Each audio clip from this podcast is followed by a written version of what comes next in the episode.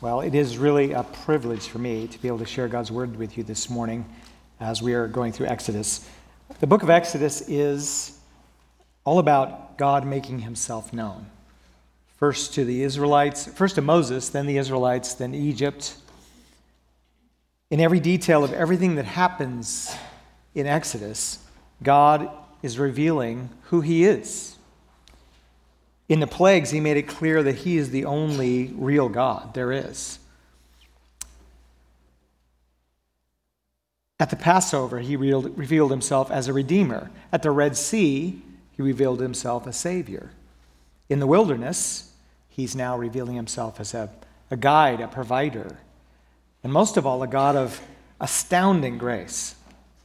You see, God had redeemed Israel out of slavery, out of Egypt, through the sea to become his new people. And they are learning what it means to live as his people. They're learning through every hardship and every obstacle that Yahweh is trustworthy and that he is with them.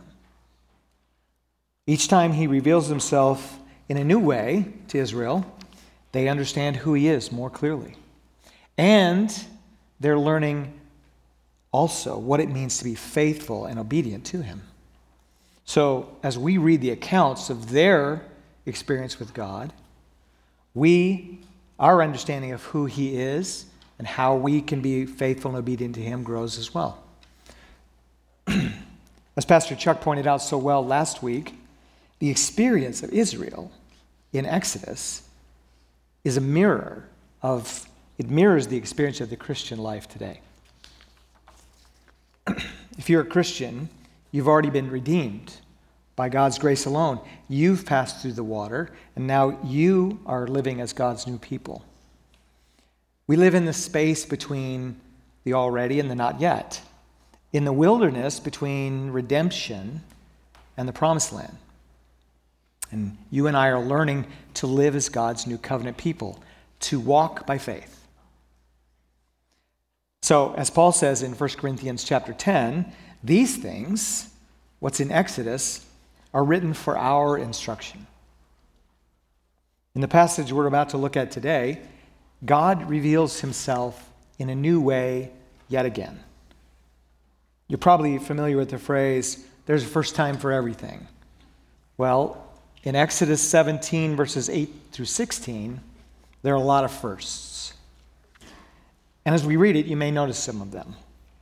The first thing, uh, the, the, many firsts in this text are a, a mark a shift for Israel. Their journey through the wilderness is about to take on a new dimension, one that they've never experienced before.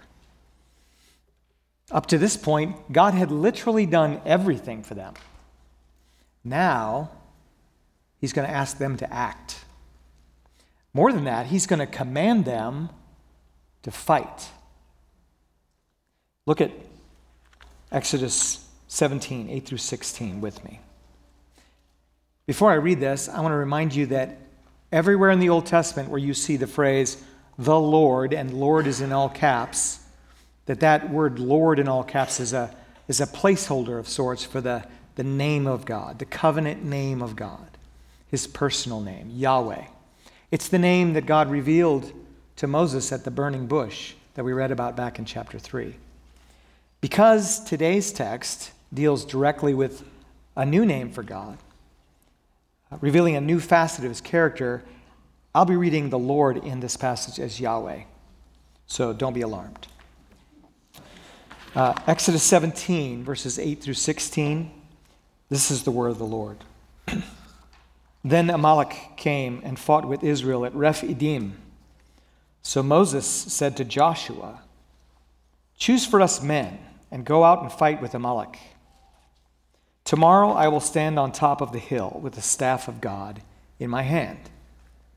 So Joshua did as Moses told him and fought with Amalek, while Moses, Aaron, and Hur went up to the top of the hill. Whenever Moses held up his hand, Israel prevailed. Whenever he lowered his hand, Amalek prevailed. But Moses' hands grew weary. So they took a stone and put it under him. and he sat on it, while Aaron and Hur held up his hands, one on the one side and the other on the other side. So his hands were steady until the going down of the sun. And Joshua overwhelmed Amalek and his people with the sword. Then Yahweh said to Moses, Write this as a memorial in a book and recite it in the ears of Joshua, that I will utterly blot out the memory of Amalek from under heaven. And Moses built an altar and called the name of it Yahweh is my banner, saying, A hand upon the throne of Yahweh. Yahweh will have war with Amalek from generation to generation. Father, these are your words we've just read. Lord, would you, by the power of your Spirit, reveal to us your truth so that we may hear, understand, and respond to you today. In Jesus' name I pray. Amen. Well, in this passage, we see a new problem for Israel. They have been attacked by this tribe called Amalek. We're not told why the Amalekites attacked Israel, but this would not have been unusual behavior for them. Amalek was a tribe of nomadic herders. We might call them Bedouins. Uh, and they inhabited the desert just south of Canaan, the Negev Desert, and the northern part of the Sinai Peninsula. They were notorious for supplementing their income by, by ambushing trade caravans and, and travelers, and also for raiding the farming peoples of Canaan. Amalek, the man that this tribe was named after, had been a grandson of Esau. Esau was the twin brother of Jacob, who later had his name changed by God to Israel. So, Amalek was the great grandson of Isaac and the great great grandson of Abraham. Amalek, the Amalekites, are distant cousins of the Israelites but not friendly cousins. More like Hatfields and McCoys. The animosity between these two peoples had went back a long way. In Deuteronomy 25, verses 17 and 18, Moses gives us a little bit more detail about this attack. There he says, Remember what Amalek did to you on the way as you came out of Egypt, how he attacked you on the way when you were faint and weary and cut off your tail, those who were lagging behind you. And he did not fear God. Amalek attacked the tail of Israel. That's the stragglers, which would have been women, children, the elderly, the infirmed. But in God's eyes, far worse than Amalek's despicable tactics was the fact that they did not fear God. Amalek had, was descended from a family that had known of Yahweh and had utterly rejected him. And so now, for the first time ever, God commands the Israelites to go out and fight. Wait a minute, what's going on here? Not very long before this, God had completely annihilated the strongest army on earth, all by himself in a matter of minutes. Why is he asking Israel to fight at all? Why didn't he just send over some more of those plagues on the Amalekites?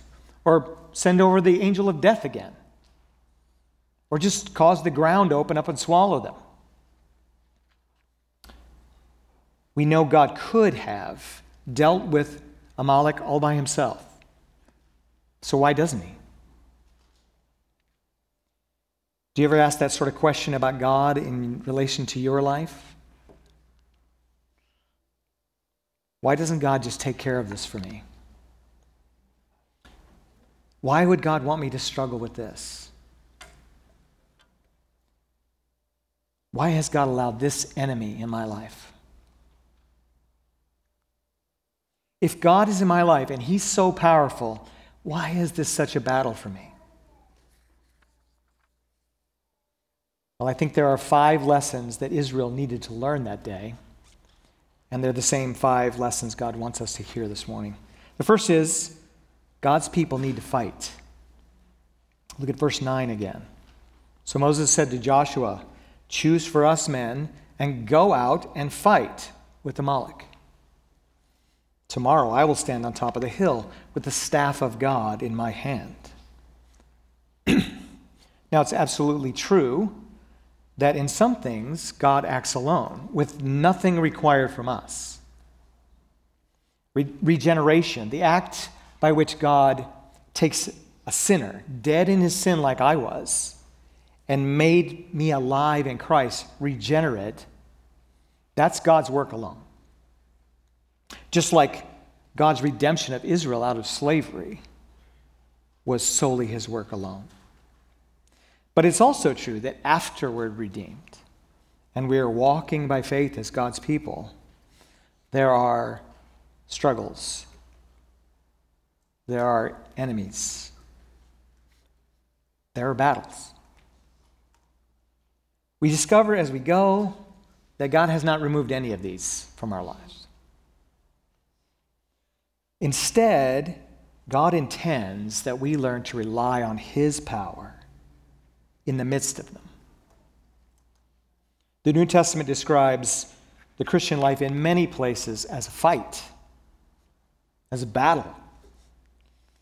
And it often describes believers as soldiers. In Philippians 2, Paul addressed Christians as fellow soldiers and as good soldiers in 2 Timothy chapter 2. In Ephesians 6, he tells the church, put on the full armor of God. He tells Timothy in 1 Timothy chapter 6 to fight the good fight. The New Testament's writers often use words like strive, toil, endure, labor, persevere, overcome in describing the life of a follower of Christ. Christianity is not passive. Faith, walking by faith requires active participation on my part. I must contend, strive, fight, pursue holiness, not to gain anything from God, as we'll see, to allow Him to show His power and grace through us. As we learn to trust Him more and more through battles, our faith in Him grows. And the Holy Spirit transforms us more and more into the image of Christ. This process by which we fight and rely on God's power at the same time is the process we call sanctification. Paul said again in Ephesians 6 our battle is not against flesh and blood. No, our battles are spiritual battles. We don't do battle with Amalekites or any other people for that matter. For those of us who are in Christ, the Amalekites represent our spiritual enemies. In general terms, those enemies are the world, the flesh, and the devil. But for each of us, our enemies are much more personal than that.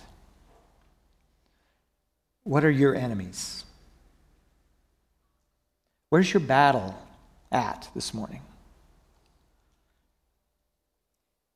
Maybe for you it's doubt or bitterness, temptation to sexual sin, opposition from unbelieving family members, physical limitations or disease, unforgiveness, anxiety, loving the things of the world, addiction, craving the approval of others, discouragement. On and on we could go. But you know where you struggle. You know where the battle is. If you're in Christ, you are called to walk worthy of the calling you have in Christ Jesus. Walking requires action. Living by faith is not just sitting back and saying, I'll just let go and let God. Faith doesn't work that way, it never did. James, the book of James, tells us clearly faith without works is dead. Which means real faith will always be an active faith. So God's people need to fight. The second lesson we see in this text is that God's people need each other. Look at verse 10. So Joshua did as Moses told him and fought with Amalek, while Moses, Aaron, and Hur went to the top of the hill. This is the first mention in the Bible of Joshua and Hur. What an interesting moment to, for their introduction. At the very moment when God is leading his people to understand walking by faith in a new way, that is, actively fighting, we meet these two men. You see, God did not command every individual Israelite to go out and fight by himself against the Amalekites. No, he makes it clear to them you must fight together. The first thing Moses told Joshua to do was go get some other guys. Moses, Aaron, Hur, Joshua, and all the other men that Joshua recruited that day, they all had different roles to play, but they had a common enemy, and they fought together as one.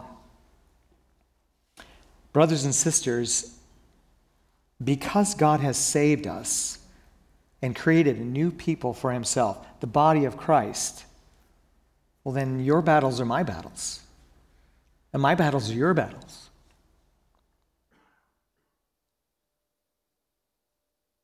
The Christian life is not meant to be a solitary one.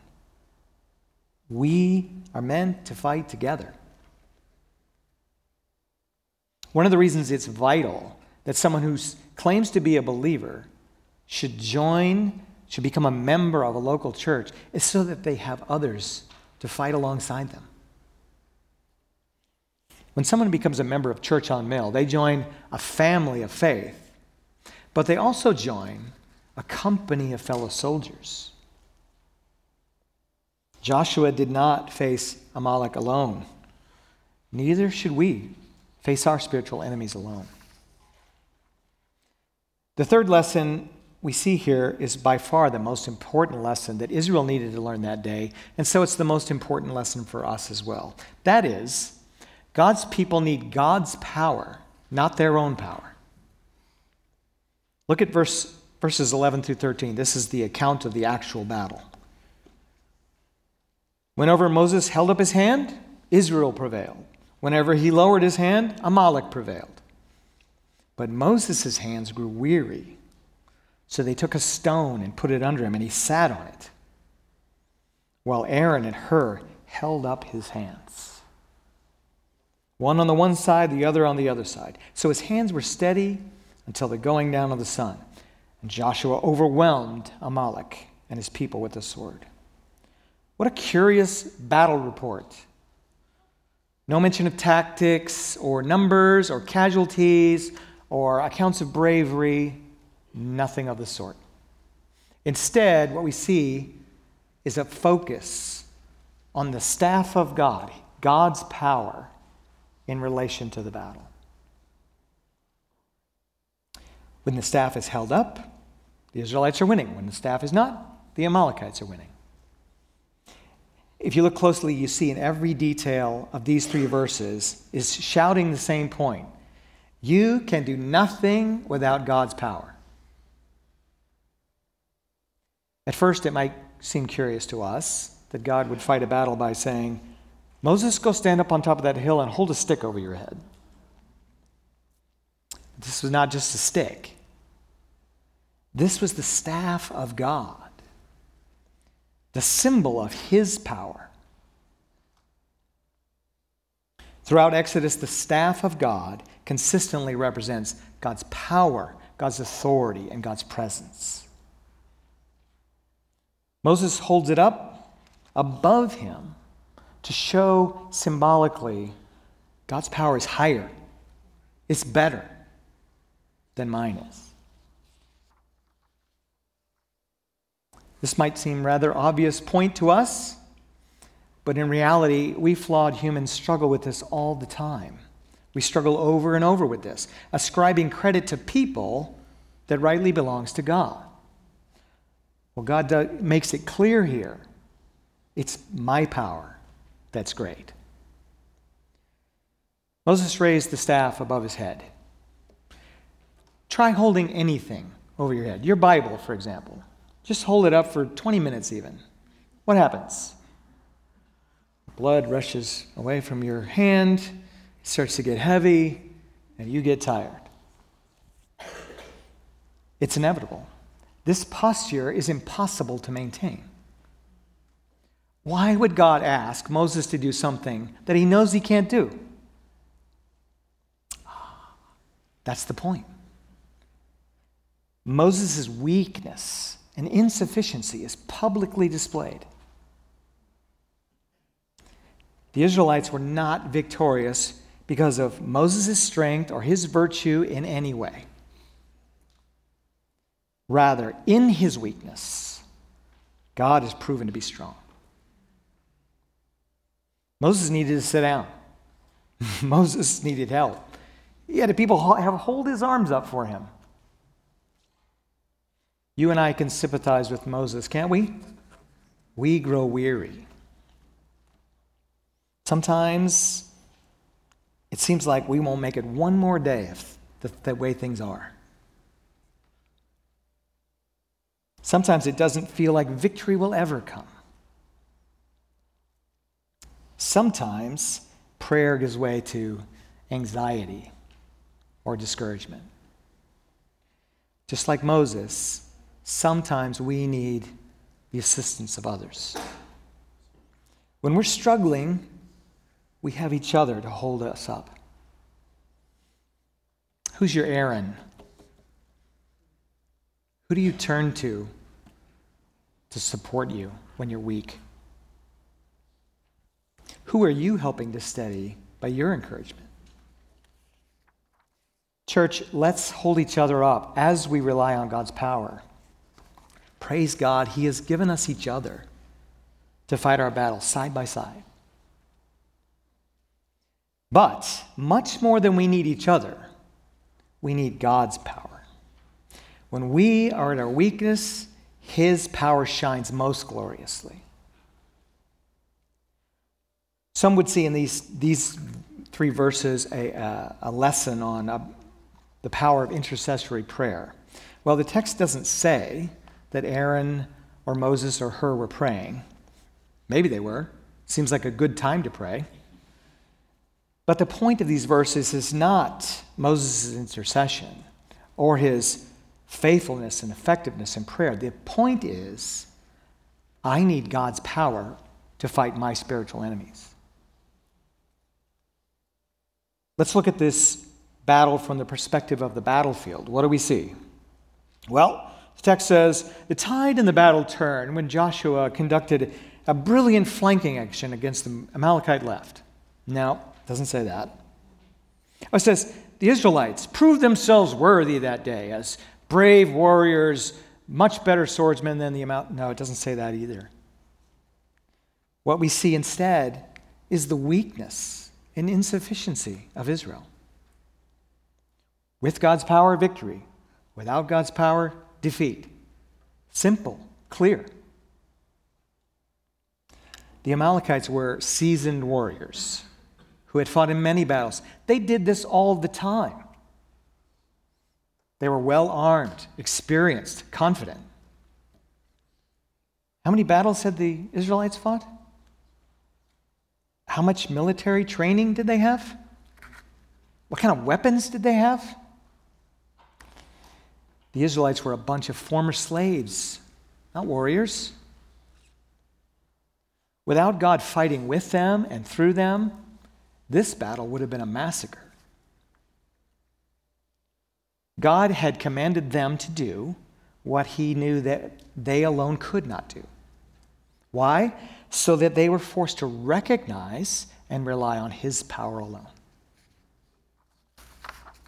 They acted but they acted in faith in his power.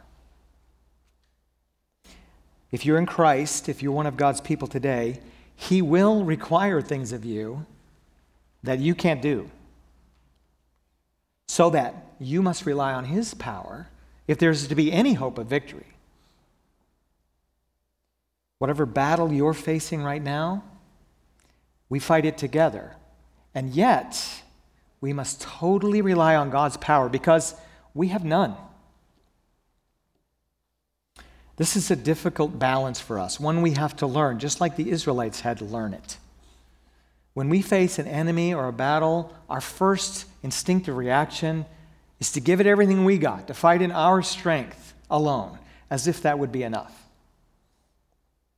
Or to give up and accept defeat.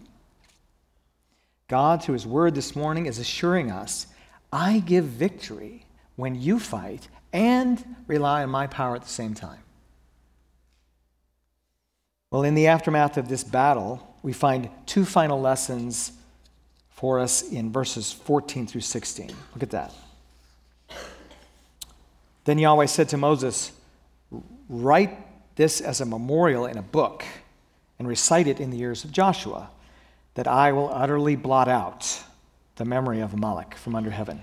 And Moses built an altar and called the name of it Yahweh is my banner, saying, A hand upon the throne of Yahweh. Yahweh will have war with Amalek from generation to generation. The first lesson we see in these three verses is that God's people need to know God's character and remember his promises. This is the first reference in the Bible to the writing down of what God has done in a book. And what does it say the purpose of it is?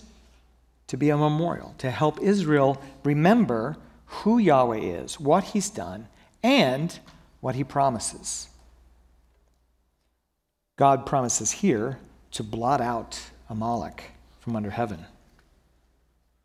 That might sound harsh to you, but we always have to remember that God's judgment is always right and always good. God is justice, He defines it. Amalek had earned God's judgment.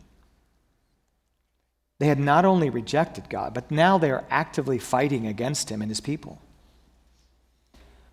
This prophecy against Amalek serves as a warning that the fate of the Amalekites will be the same fate for all of those who reject God utter and complete judgment. Friend, if you're here and you have not surrendered your life to Christ the King and accepted his forgiveness, you will one day face his wrath and judgment, just like Amalek. This verse also serves as a promise for God's people to assure them that victory would come in God's timing for those who fight and rely on God's power. The entire book of Revelation is essentially a guarantee of final victory for God's elect. God commands Moses to write, recite this in the ears of Joshua. Why? Because Joshua is going to become the next leader, God's chosen leader of Israel. And there would be more battles to come. Joshua, of all people, must never forget that the battle belongs to Yahweh, not to him, and that God has already promised victory. Moses builds an altar and names it. Altars like this were also meant as a memorial to remember a day and a place where God revealed himself in his power. The name Moses gives this altar was a new name for God Yahweh Nissi, Yahweh is my banner. The Hebrew word translated banner in this text is used elsewhere in Scripture many times. Usually it means signal pole or standard. Sometimes it's translated simply signal, sometimes banner. But it's always a military term. In ancient warfare, standards were specially decorated poles uh, or poles with banners on them. Roman legions used standards. Each legion had a long pole with a silver eagle on top with the letters SPQR on it that represented the, the proclaiming, proclaiming that this legion fought with the authority of the Senate and people of Rome. Each individual Roman battalion or, or century also had its own standard to distinguish one, the authority of one centurion of another, so people knew who they were fighting with. In medieval, medieval Europe, every earl, every duke, every king went into battle with his own colors, his own banner. These banners and standards have always represented the authority and power under which an army fights. Moses has this same concept in mind when he says, Yahweh is my banner. Before the invention of modern communications, standards and banners were used in battle as a point of reference and communication in battle. The battle was directed from the standard. Troops rallied and regrouped at the standard. Orders were issued from the standard. When a trumpet would sound during battle, a soldier would look back to the standard for direction. Moses sees the staff of God in his hand, and he sees the, the victory that God's power has achieved, and he declares a new name for God. One that highlights this new, newly revealed aspect of God's character Yahweh Nissi. Yahweh is my banner. He also said, A hand upon the throne of Yahweh, as if to say, When my hand is raised high towards God with the banner of God, the power of God in my hand, it's like I'm touching the very throne of Yahweh, the seat of his power and authority. The people of God knew God in a new way. They knew and would always remember God in this way. God gives victory when we fight and when we rely on his power at the same time. In the rest of Exodus and the rest of Israel's history, Yahweh would be their banner. As Christians, what's our banner?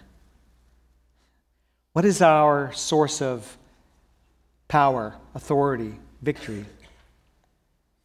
Well, a few hundred years after this battle took place, Isaiah, the prophet of God, as he looked forward to the coming of the Messiah, that Messiah who would one day redeem a people for himself, prophesied this in Isaiah 11:10 and 12. He said, "In that day, the root of Jesse, that's the Messiah, who shall stand as a signal." Same word as banner in Exodus. He shall stand as a signal for the peoples. Of him shall the nations inquire, and his place shall be resting place shall be glorious. Verse 12. He, sh- he will raise a signal for the nations, and he will assemble the banished of Israel, the gathered, the dispersed of Judah from the four corners of the earth. And then, hundreds of years after that prophecy by Isaiah, Jesus said of himself in John 12 32, And I, when I am lifted up, will draw all people to myself. If you are in Christ, Jesus is your banner. He is your righteousness. He is your strength. He is your victory. He told his disciples in John 15, Apart from me, you can do nothing. But if you abide in me, you will bear much fruit. The final lesson for us in this text is found in the last sentence of verse 16. Yahweh will have war with Amalek from generation to generation. The immediate battle was, was over, but the war with Amalek would continue for generations to come. God's people need to keep fighting because the war's not over. Yes, God gave victory that day, but Amalek remained. They would be back. God had promised to blot them out, but they would remain Israel's enemy for centuries. Ultimately, God would keep his promise and bring final judgment on Amalek, but it would come at his timing. God chooses the battle, God empowers the fight, and God gives victory. Which means we don't get to choose what victory looks like or when it will come. God does. Why would God choose to allow this ongoing conflict with the Amalekites to continue generation after generation? To teach his people perseverance in their faith. They needed to keep fighting. And we too need to keep fighting. You may not see victory over a particular battle the way you would like or when you would like. But if you fight and rely on God's power at the same time, He has promised that victory will come ultimately. God has promised to continue to fight for you and through you. You and I will continue to face battles, no doubt. But God gives victory when we fight and rely on his power at the same time. Jesus is our banner. He says, Trust me, rely on my power. I will empower you to accomplish my purposes in you. If you're here today and you're not a Christian, you're not in Christ, you may not even know what I mean by that. If you've not yet repented of your sin and committed your life to following Jesus as Lord by faith, then this text from Exodus has a message for you as well. You have battles, you have enemies, you have struggles. You don't need to fight them alone. You weren't meant to fight them alone. Frankly, your strength isn't near enough. But there is one who loves you and whose power and grace is sufficient. He wants to fight for you. Jesus said that when he was lifted up on the cross, the result would be that all kinds of people would be drawn to him for salvation. He alone can free you from your slavery to sin and give you a new life in him. A life that includes the power of the Holy Spirit in you. If you'll surrender your life to Christ, He has promised He'll fight for you and through you. Any Christian in the room will tell you uh, following Christ does not, definitely does not remove the battles from life. They will continue. But in Christ, you can have the same power working in you that we see working in Exodus today. For those of us in Christ, God gives victory when we fight and rely on his power at the same time. Let's pray. Father, we pray that this week you would make your presence and your authority and your power real in our lives. Lord, help us to learn to fight and at the same time to rely completely on your power. Father, would you go before us and as we face enemies this week and battles this week, and would you be our banner? We ask this in Christ's name. Amen.